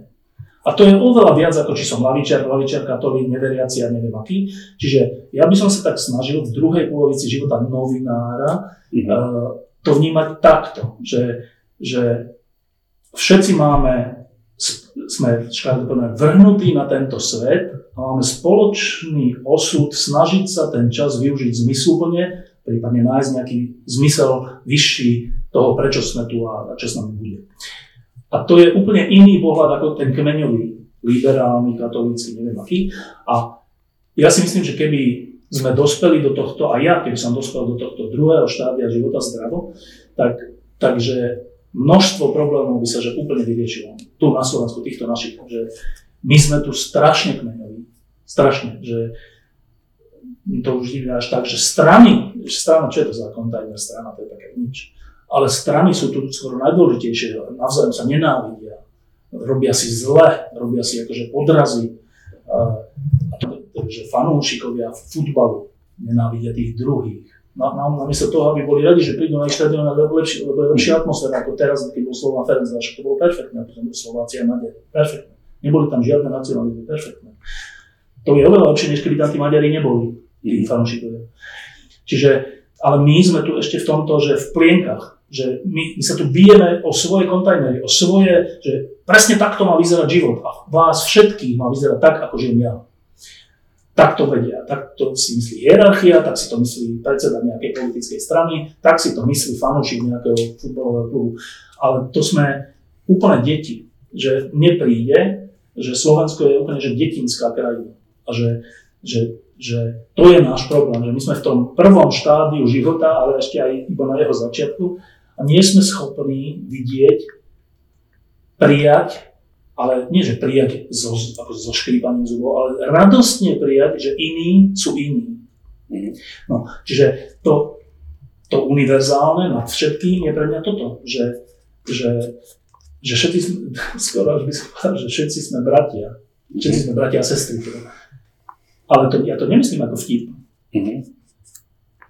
Akože to, že je tu vedľa mňa v, te, v tomto tisícročí, v mnohých tisícročiach keď tu mohol a nebol a je tu teraz nejaký človek, a ja som tu tiež teraz, v roku 2022, je slávnosť. Mm-hmm. A môžem sa z toho tešiť. Čo je to za blbosť, že začnem o tom človeku uvažovať ako o svojom protivníkovi, ktorého treba poraziť, presvedčiť, zničiť. Tak to. Kto bola tá kniha o tých? To je viacero kníh, ale také tie základné napísal, to je taký, to viackrát som už hovoril, taký františkánsky mních v Amerike, ktorý sa volá Richard Rohr a píše také knižky, ktoré sa volajú napríklad, že uh, padanie nahor, uh-huh. falling apart, a ešte ďalšie, uh-huh. ktorých to popisuje z rôznych uhlov pohľadu, ale teda ak, ak teda niekto, niekoho zaujíma, že prvá polovica a druhá polovica života, tak Richard Rohr, nájdete si hoci na Google a tam vám to vyhodí tie najlepšie knihy. Uh-huh. Ja, na, na sa to pýtam, lebo ja som na veľmi podobnú myšlienku, i keď stále odlišnú, uh, narazil cez uh, už zosnulého českého uh, filozofa a disidenta Jana Sokola, ktorý, on tak rozlišoval vlastne v takej, takej filozofickej antropológii medzi mravom, morálkou a etikou a presne začínal s tým, že mrav to je tá maximálne zdieľaná identita, to je až také, že keď niekto má krátke vlasy, tak nám nepatrí. Že... A tam idú až také veci, ja som to, dám to pre našich poslucháčov, že som mal o tom jeden podcast, že, že prečo hovoríme o tom, že je niekto tzv. Že gramatický nacista, že prečo spraviť chybu v jazyku je niekedy ešte horšie ako niekoho ublížiť fyzicky, no tak toto je ono, lebo ten mrav je tak, tak zdieľaná nejaká taká monolitná vec. No o tom hovorí, že druhá vec je tá morálka, to je v rámci, v rámci tej úplnej jednoty a neod, nejakej, nejakej nemennosti alebo nejakého neodlíšenia sa od druhých, nejaké tej úplnej uh, homogénnosti, že to sú také tie prvé náznaky, že no ale čo ak to všetci robia zle? A on to nazýva, že tam bolo viacero takých historických momentov, uh, sledujúc to či už uh, v nejakých svetých spisoch až po nejakú skúsenosť Sokrata, ktorého potom tak, tak on hovorí, že to je tá morálka. To je to povedať proti všetkým nie, lebo mám nejaké svedomie, ktoré ma na to poukazuje. A to mi vytvára nejaké tie mantinely toho, že tak toto je naozaj to, aj keď všetci, tak už nie. A z toho sa potom, že on hovorí, že z toho sa vytvára nejaký ten právny rámec, že to vlastne že toto inšpiruje. A potom je tá tretia vec, kde ako keby sa mi zdá, že to trošku uh, korešponduje s tým, s tou, tou druhou fázou toho života, kde človek ako keby ide si z tých svojich tých chlievikov von a pozerá, že, vlastne, že, že ako to vlastne fungujeme, tak on hovorí, že ten tretí rámec je etika v takom tom, tom aristotelovskom chápaní slova, že, že to je to chcenie žiť stále lepšie, alebo že robiť stále lepšie veci, ale súčasne pozeranie, ako druhí robia stále lepšie tie isté veci. Že to je, že, že uvedomiť si, že som v rámci nejakej tej úplne najúžšej kmeňovej identity, ako ste hovorili, že som e, syn týchto rodičov, som do takej školy chodil. V takomto jazyku som vyrastal, keby som nebol Slovák, možno úplne inak chápem svet. Potom je to také, že vidie nejakých tých rámcov, dobre, tak teraz mi príde, že, že toto chápem ako zabitie človeka a toto už nie. A tak som naučený. A potom ten tretí, taký ten, že tiež asi tam je ten rozmer toho, že najdospelejší, lebo je to taký najuvedomelejší rámec, keď si poviem, že ale prečo žijem? Aký je ten môj cieľ? A prečo žijú ostatní? A nemôžem sa len tešiť z toho, že ste povedali to slovo, že vrhnutý do života, to Martin Heidegger tak pekne, že, že to bytie je hodenie do nejakého toho e, toho, toho tu sveta, v ktorom sa nachádzame. Čiže Sokol mal takú veľmi, veľmi podobnú myšlienku v tomto, kde hovoril, že veľa ľudí sa zasekne v tom, že žije ten taký nešťastný život takých veľmi efektívnych ľudí, ktorí aj poslúchajú zákon, aj majú nejaký ten, ten mravný rámec, že nevysku, ale, ale sú takí nešťastní. Hej? V tom, že tá etika, ako to hovoril Aristoteles, že je to, že sledovanie šťastia, že šťastie ako takto cieľ, že ale že oni nemajú prečo, že tak extra, a tým pádom nachádzajú chyby všade, že kde je tá, týmto zakončím, že, že kde sú chyby v, v mravnosti tých druhých, že kde porušujú zákon a kde sú chyby teda chyby v morálke a kde sú chyby v mravnosti, že ten sa zle oblieka, ten hen tak nejako, ten hen tak. A Sokol to tak pekne zakončil, že ak chcete vedieť, čo je mrav, všimnite si, keď dojde taký ten pankač s tým na oranžovo nagelovaným vlasmi, do autobusu, kde budú takže dôchodky, že to uvidíte, že čo je zmena nejakej mravnej paradigmy, že, že to že uvidíte ako nadskočia. No, Takže... a tomu poviem takúto vec. Lebo ste povedali v jednej chvíli, že, že také spoje, to, čo nás spája, by mohlo byť to, že snažiť sa žiť čo najlepšie, alebo proste niečo takéto. No. A teda z jedného uhla pohľadu to poviem, uh, lebo to súvisí s tým, čo ste povedali potom, že to je tiež, to by bol tiež svoj kontajner, že ja splňam všetky dobré veci. To je, to je akože v takomto náboženskom, to je tzv. zákonníctvo, že, že však ja som všetky zákony dodržal. Celý svoj život som dodržal všetky zákony, teraz nemyslím svetské zákony, že je nauka, ale také tie morálne. Že, a tým pádom, no ale čo tým pádom? A je to podľa mňa presne tak, ako hovoríte, že človek, ktorý na tomto stavia, je nešťastný. Alebo nie je šťastný. Lebo dodržiavanie zákonov nerobí človeka šťastným. Akože môžete byť spokojní s tým, že ste nejaký morálny alebo čo. Ale to není šťastie. Dokonca si myslím, že ľudia, ktorí nič neporušujú, sú namyslení na to, sú akože morálne nadradení a tým pádom konajú horšiu vec, než tí, ktorí čo porušujú. To si mhm. naozaj myslím. Že inými slovami, že no dobre. Nemyslím si, že cieľom nášho života, dobre, za seba hovorím, nemyslím si, že cieľom môjho života je robiť všetko, čo najlepšie a dodržiavať všetko, čo najviac. Nemyslím si to. Mhm. V nejakej fáze som si to možno myslel. A v nejakej fáze si to asi myslí každý človek, že dieťa si myslí, že keď bude dodržiavať to, čo mu rodičia povedia, tak potom dostane za to cukrík. A ten, ten cukrík mu potvrdzuje, že keď poslúcha, tak niečo z toho dostane. Ale poslúchať není zmysel života. Keby dieťa iba poslúchalo, nikdy sa nestane dospelým. Dospelý život je podľa mňa schopnosť tešiť sa zo života a uvedomiť si, že život je dar. Bez ohľadu na to, čo robím. To, to si myslím, že revolučne povedané, najväčší hriešník môže byť bližšie k Bohu, než najlepší kresťan. To si myslím, že, že zmyslom života nie je niečo dodržiavať, nie je byť poslušný, nie je byť dobrý liberál, dobrý katolík, dobrý neviem čo, lebo to je len ďalší kontajner, ktorý nás uväzní sám v sebe a ešte nám dokonca povie, že sme nadradení tým druhým, lebo všetko dodržiavame, alebo všetko vieme, alebo proste tak. Že nájsť zmysel života znamená, že podľa mňa to, že nájsť, že všetko máme vopred zadarmo. A mhm. nemusíme sa snažiť nikoho presviečať o tom, aký sme dobrí a vtipní a inteligentní a šikovní novinári a vedci a neviem čo manželia, manželky a céry, že e, nájdenie zmyslu života podľa mňa znamená nájdenie faktu, že sme prijatí takí, akí sme a nemusíme nič nikomu dodať. Zaujímavým spôsobom to premostuje začiatok naše, naše, naše rozhovoru, keď sme sa bavili o tom, či, je ten, či vôbec teda to, tá novinárčina môže existovať v rámci nejakého morálne neutrálneho sveta. No čím ďalej, tým viac, ako ideme týmto rozhovorom, sa ukazuje, že také niečo neexistovať nemôže, že by bol nejaký svet, kde by sa dalo chápať niečo ako bezhodnotové alebo niečo, lebo keď hovoríme v tej metafore daru, tak to už je niečo pozitívne, niečo, čo prijímam, len to musíme rozpoznávať. Ono aj, vy ste, neviem, kto to bol, či to bolo v Podlapom, či to bol so Satóriom alebo kým, že tá samotná etymológia teda slovanského slova boh je od bohatstvo, čo zase sa mi zdá, Sokol to mal v jednej knižke. Tá stará antropológia bola taká, že keď niekto bol bohatý, tak, si, tak jedna z hlavných vlastností bohatstva je dávanie. Teda nie z úmyslu, že chcem vám pomôcť vašej chudoby, ale že bohatý dáva nevyhnutne, lebo potom by nebol bohatý. Že to ako dneska je, že bohatý musí mať drahé veci, lebo inak by, čo by to bol za boháč, keby si nekupoval drahé veci. Že aj Boh je to, čo sa v princípe dáva nevyhnutne. E, ten, ten Satori iba, iba doplním povedal takú pre mňa úplne zaujímavú vec, ktorá súvisí s tým, o čom hovoríme, že v nejakom preklade to, ten slovenský preklad to je iná vec, slova Boh, ale že v nejakom preklade, alebo v tom pôvodnom zmysle, e, to znamená štedrá existencia. Mm-hmm. A to je fantastické, že mm-hmm. štedrá existencia. Keby sme hovorili, že, že niekto nemá rád povedať, že verím v Boha, alebo neverím v Boha, že to, je, to slovo je také, že ani by sa nemalo asi používať to viacerí takí významní teológovia, že asi by sme si mali pokoj od toho slova, lebo tak, také nánosy sú na ňom, že už vôbec ne, nehovorí to slovo to, mm-hmm. čo by malo hovoriť. Čiže keď sa povie Boh, polka ľudí povie, že fuj a polka ľudí povie, že perfektné, ale to vôbec nezodpoveda tomu, čo to slovo je. Ale predstavme si, že by sme používali slovo štedrá existencia.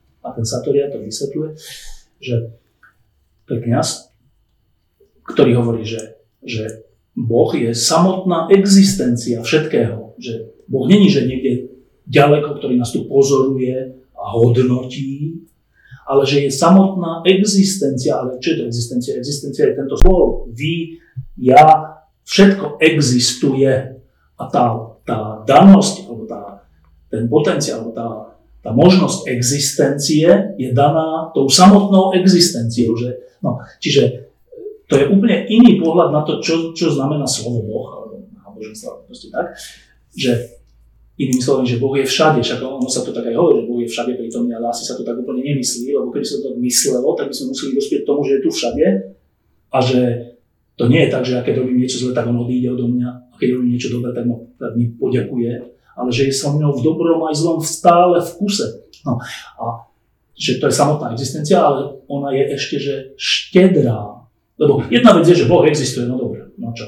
Aký to má zmysel pre môj život, že existuje? Ak aj je tu všade, no a čo? čo ako sa ma to týka?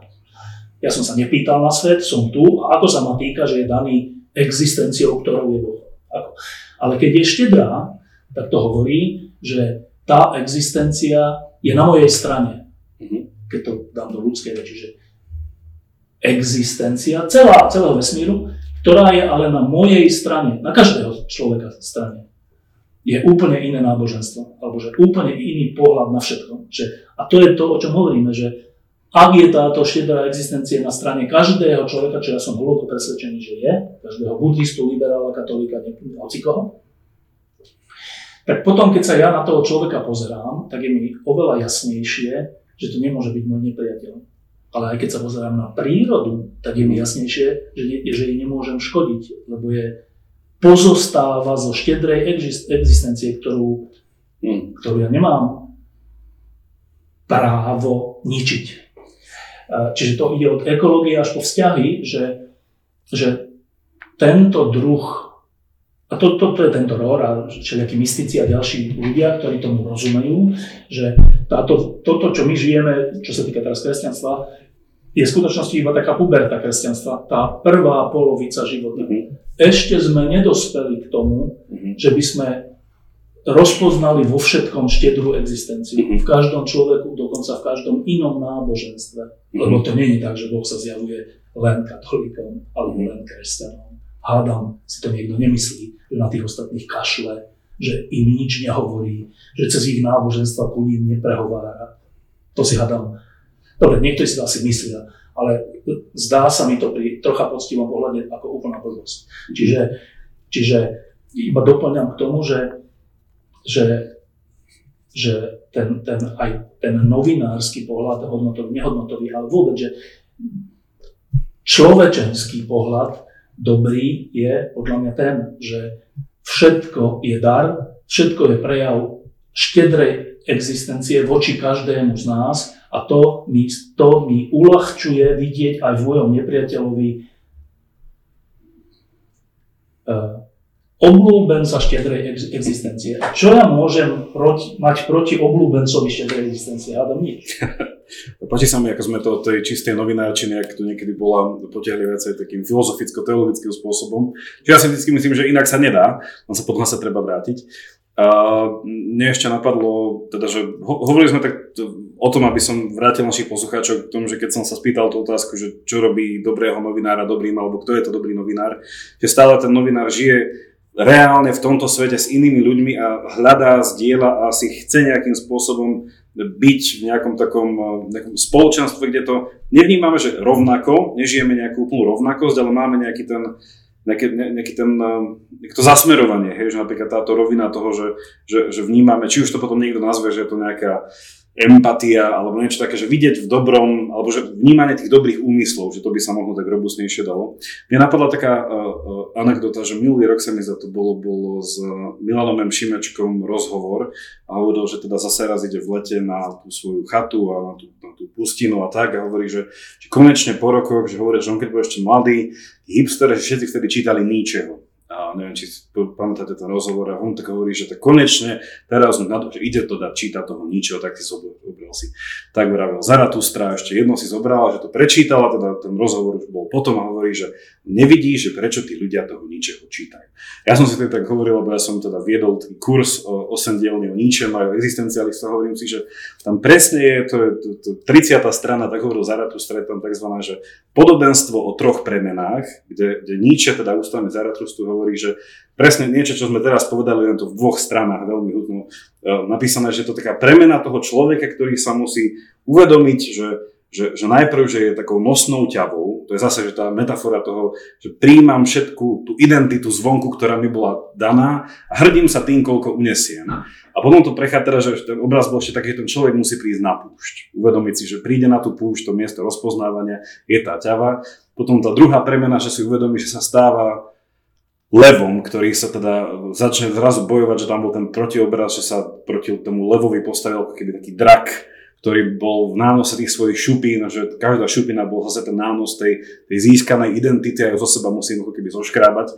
Že ten, že ten podľa ničeho ten, ten lev prvýkrát hovorí také, že nie len, že musím, ale že chcem, ale je to také ešte nezacielené. A tá tretia premena, neprekvapivo, je premena v dieťa, kde on hovorí teda, že to dieťa jediné je nielen povedať musím, chcem, ale že hovorí posvetné áno životu ako takému.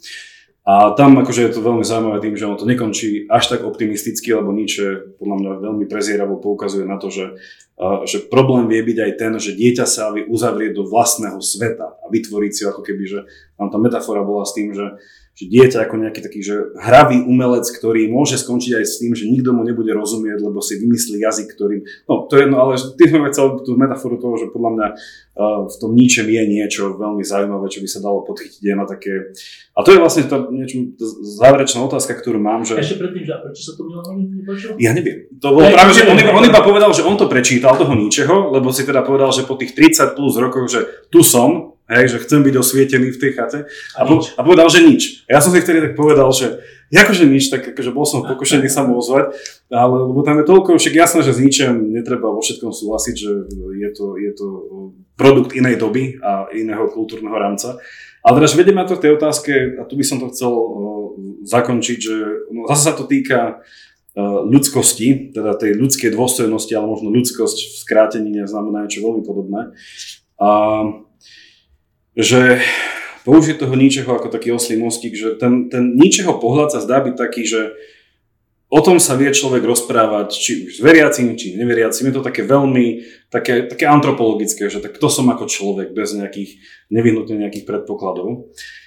Ale teraz je to otázka, že či, a teda vrátim sa aj k tomu, o čom sme hovorili, že, či sa dá nebyť kmeňový, alebo to, čo ja som nazval, že že či by nemalo byť cieľom možno aj novinára v tom, ako píše a formuje tú verejnú mienku, keďže naozaj má tu moc ju formovať, že či cieľom predsa len nie je aj u toho novinára, že mať vedome podchytený nejaký ešte väčší, bohatší, i keď nie nevyhnutne jasný koncept, ktorý by ponúkal v tom, čo píše. A tu je ten, sa ponúka nám teda ten koncept tej ľudskosti, hej, že to je to, čo by malo v tej verejnej mienke zaznievať, ako to je to, čo ochraňujeme, to je to, za čo všetci sme, či už katolíci, neveriaci, liberáli, tak a tak. No a teraz je otázka, že, že ale keď sa nad tým zamyslíme, že čo to tá ľudskosť je a čo to tá ľudská dôstojnosť je, nedostaneme sa, neotočí sa koleso zase iba ob, ob jednu etapu a nezasekneme sa zase na tom, že Javí sa, že to nemôže byť všetko a nejakým spôsobom, že po hlbšom dúmaní ľudí, ktorí sú múdrejší ako ja, že to musí byť buď alebo, a to buď alebo, a to je teda otázka na vás, že či vôbec súhlasíte s touto dichotómiou buď alebo, alebo máte na to nejakú, nejaký iný názor, že jedna strana by povedala, že ľudská dôstojnosť, akokoľvek sa snažíme byť priateľskí v prvých desiatich kolách s hocikým, nevyhnutne skončíme s tým, že buď je to na Boží obraz, alebo to nedáva zmysel. Lebo buď je to tá, to, tá štedrá existencia, ktorá, keď to rozbijeme potom na drobné, dobre, možno to nepovieme, že je to kresťanské imago ale musí to byť nejaké, nejaké transcendentný obraz nejakého ideálna. Že to by povedali jedni, že nevyhnutne to skončí s nejakým takýmto nábožensko-teologicko-metafyzickým.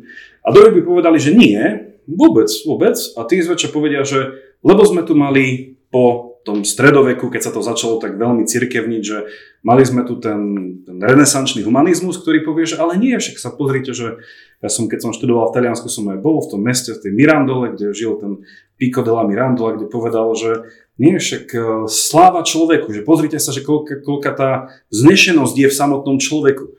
Povedal by, netreba tam, že vznešený na obraz niekoho, ale samotný človek, že aký je krásny, čo je schopný a my nepotrebujeme toho sprostredkovateľa, a ten humanizmus, ktorý sa, teda ja to tak vnímam, že sa uh, veľakrát chápe ako to takéto podhubie toho takého liberálnejšieho tábora, ak by som to tak nazval, že oni povedia, že ta, a tam to stačí, že tam to končí. Že, že nie, máme tu nejaký vzor humanizmu, kde vidíme, že človek má nejakú veľkú hodnotu a ja sa ich to potom pýtam, že čo to znamená, tak, že, tak v tom renesančnom duchu, tak je to tá tvorivosť, tá umeleckosť, tá, tá racionalita, ktorú človek má, ktorá sa neskôr teda pretavila cez nejakú osvietenskú tradíciu a skončila ako skončila. Ale teda, že to je tá moja otázka, že, I keď sa tu rozprávali sme sa takú dobrú pol hodinu v takom, nazval by som to takom ekumenickom duchu, nebola to pretvárka? Určite nie. E, teda dve asi poznámky vám k tomu. Jedna, že podľa mňa sa nikdy nestane to, že e, jedna alebo druhá skupina, ktorá žije priateľsky, keby sme to dosiahli, e, že spozná celú pravdu. Že to sa podľa mňa nikdy nestane a vždy, kým budeme na tejto zemi, tak e, to bude tak, že nejaká, nejaká skupina si bude myslieť niečo, druhá skupina si bude myslieť niečo iné. Nebude to nikdy tak, že jedna bude dominovať všetkému. Ak by to tak bolo, môže sa to stať len násilne a to je len totalitná vec, ktorú treba odmietnúť. Čiže nemyslím si, že raz budú všetci katolíci a raz budú všetci liberáli, alebo raz budú všetci e, ateisti, mm-hmm. alebo lavičiari, alebo pravičiari, že stále tu bude rozmanitosť a to umenie je e, nájsť si v tej rozmanitosti nie dôvod na útoky na tých iných, ale na oceňovanie tých iných a dokonca obranu tých iných pred nespravodlivými útokmi. Čiže není to tak, že nakoniec to musí nevyhnutne skončiť v nejakej spoločnej v ideológii alebo spoločnom nejakom širšom názore ľudskosti. Nie, budeme mať podľa mňa od veky na, vekov, na veky, budeme mať rozličný názor aj na to, čo je ľudskosť. Mm-hmm. Rozličný, že od potratov až po, ja neviem, hoci čo, prirodzenú smrť, že stále budeme mať, neverím tomu, že dospeje ľudstvo k nejakému univerzálnemu názoru a spoločnému šťastiu. Že neobávam sa toho, dokonca by som ani nebol rád, keby to tak bolo. Ale myslím si, že to tak nebude. Že, že, že, uh, a tým pádom nebudeme riešiť tú otázku, že no keďže je to, to, univerzálne, tak týchto zopár musíme nejak presvedčiť. Nie, vždycky budú viaceré tábory a je to tak dobré. Uh, budeme sa učiť neustále uh, rešpektu k inému názoru a k úplne inému náboženstvu a k inému pohľadu na svet a na zmysel života a tak a to je dobré. A teraz, že že či by nestačila vlastne ľudskosť ako, ako taký nejaký spoločná platforma, na ktorej sa všetci dohodneme a nepotrebujeme na to niečo nadprirodzené alebo niečo, nepotrebujeme tú štedrú existenciu. Mm-hmm. Tak ja si myslím, že nie, že, že, že to potrebujeme a to z toho dôvodu, že človek je aj v naj, najširšej spoločnosti nakoniec sám. Človek aj v rodine je nakoniec sám. V nejakých veciach, ktoré sú ale dôležité. Vo veciach smrti, vo veciach lásky, vo veciach všeličoho. Nakoniec sa sám rozhoduje. Alebo ocitne sa v samote. Ale teraz nemyslím negatívnej samote, že pociťuje osamotenosť, ale že je sám a sám musí niesť ten život svoj. A myslím si, že samotné vedomie, že toto nie je pustý, chladný vesmír, ale že, je, že, že toto nie je pustá, chladná existencia, ale že je to k človeku štedrá existencia, je veľmi dobrá kvalita e, na to, aby človek v tej samote nepodlahol osamelosti. Že naopak, že potom človek aj v samote, aj kozmonaut vo vesmíre, keď je sám, môže si uvedomovať a skoro by som povedal, že komunikovať s tou štedrou existenciou a nepociťuje fatálnu osamelosť. Čiže ja, a ja si myslím, že to tak je niečo podobné, zase dá sa to len na príkladoch, lebo to je zložitá vec, ale na príkladoch, že keď je človek milovaný, tak pozorujeme, že sa dobre správa k iným ľuďom, než to, okrem toho, kým je milovaný. Že dieťa, ktoré je milované rodičmi, sa inak správa aj v dospelosti, ale aj v detstve, než ktoré je zanedbávané. Ale aj dospelý, to není vec detí, že keď, keď má dostatok ľudských slovami, že lásky, tak je schopný ju dávať inde, alebo minimálne je menej schopný nenávidieť iných. A ja si myslím, že keď človek zažije, že tá štedrá existencia je na jeho strane, tak aj vo svojej samote, aj v nesamote je, je lepšie vybavený na to, aby sme tu spolu žili dobre. Čiže skoro si myslím, že bez tej štedrej existencie, ak sme, ak sme to už nahradili, slovo Boh týmto, je to, ak nie nemožné, tak oveľa ťažšie spolu nažívať na tejto zemi akože ohľaduplne a láskavo. Čiže preto si myslím, že je veľký dar, keď človek zistí, že nie je len existencia, že nie je len súčasťou existencie, neosobnej a chladnej, ale štedrej. Považujem to za veľký dar. My spomenuli Martina, Martina Heideggera, možno aj s ním, s, s ním zakončil, on tak povedal takú, takú, takú postupku, alebo sa to dá dať do také postupky, že on hovoril o tom, No ešte by sme vedeli, že rozlišiť medzi bytím a existenciou a tak ďalej, tak on keď hovoril o tom, o tom, o tom byti ako bytie niekde, že nevyhnutne sme také časopriestorové, e, že sme také stelesnené bytie, tak on tam potom tiež to vždy dával, že sme nevyhnutne bytie, ktoré ide s ďalším bytím, že máme tú vzťahovosť v sebe. A potom to, to, to, ktoré sa často v jeho myšlienkach e, zvýrazňuje, že sme tak povedia, že tým, že tým bytím k smrti, hej, že ten rozmer toho, že my cez tie vzťahy smerujúc k tej smrteľnosti, krehkosti si uvedomujeme tú vlastnú, tú vlastnú existenciu ešte lepšie. A on tam mal takú peknú myšlenku, kde raz povedal, že, že samotné myslenie nás vedie k ďačnosti, že, že samotný proces toho, že stále že spoznávame viacej, tak nás vedie k tomu, že, že to tu nemôže byť nejakým spôsobom, že len tak, alebo, alebo také niečo. Uh, ďakujem vám veľmi pekne za váš čas. Uvidíme po smrti. Uvidíme po smrti a dohodneme sa, že si potom povieme. S tým, že my sa ešte nelúčime s našimi podporovateľmi na Patreone a mal by som tu ešte poslednú záverečnú otázku, ale s tými s vami, ktorí ste boli v tejto časti, tak ďakujeme pekne, že ste nás počúvali. Vám, pán Hry, ďakujem ešte raz za rozhovor, no a verím, že sa ešte na niekedy nadviažeme, takže ďakujem pekne. Bolo to príjemné. Ak vás tento rozhovor zaujal, vypočujte si aj jeho bodku na záver s bonusovým obsahom. Link, cez ktorý sa k bodke dostanete, nájdete buď v popise tejto dávky, alebo na našom webe pravidelnadavka.sk. Ak máte ohľadom dnešnej dávky nejaký koment alebo otázku, napíšte mi buď cez naše sociálne siete, alebo e-mailom na jakub.pravidelnadavka.sk Teším sa na vás na budúce, buďte zvedochtiví a nech vám to myslí.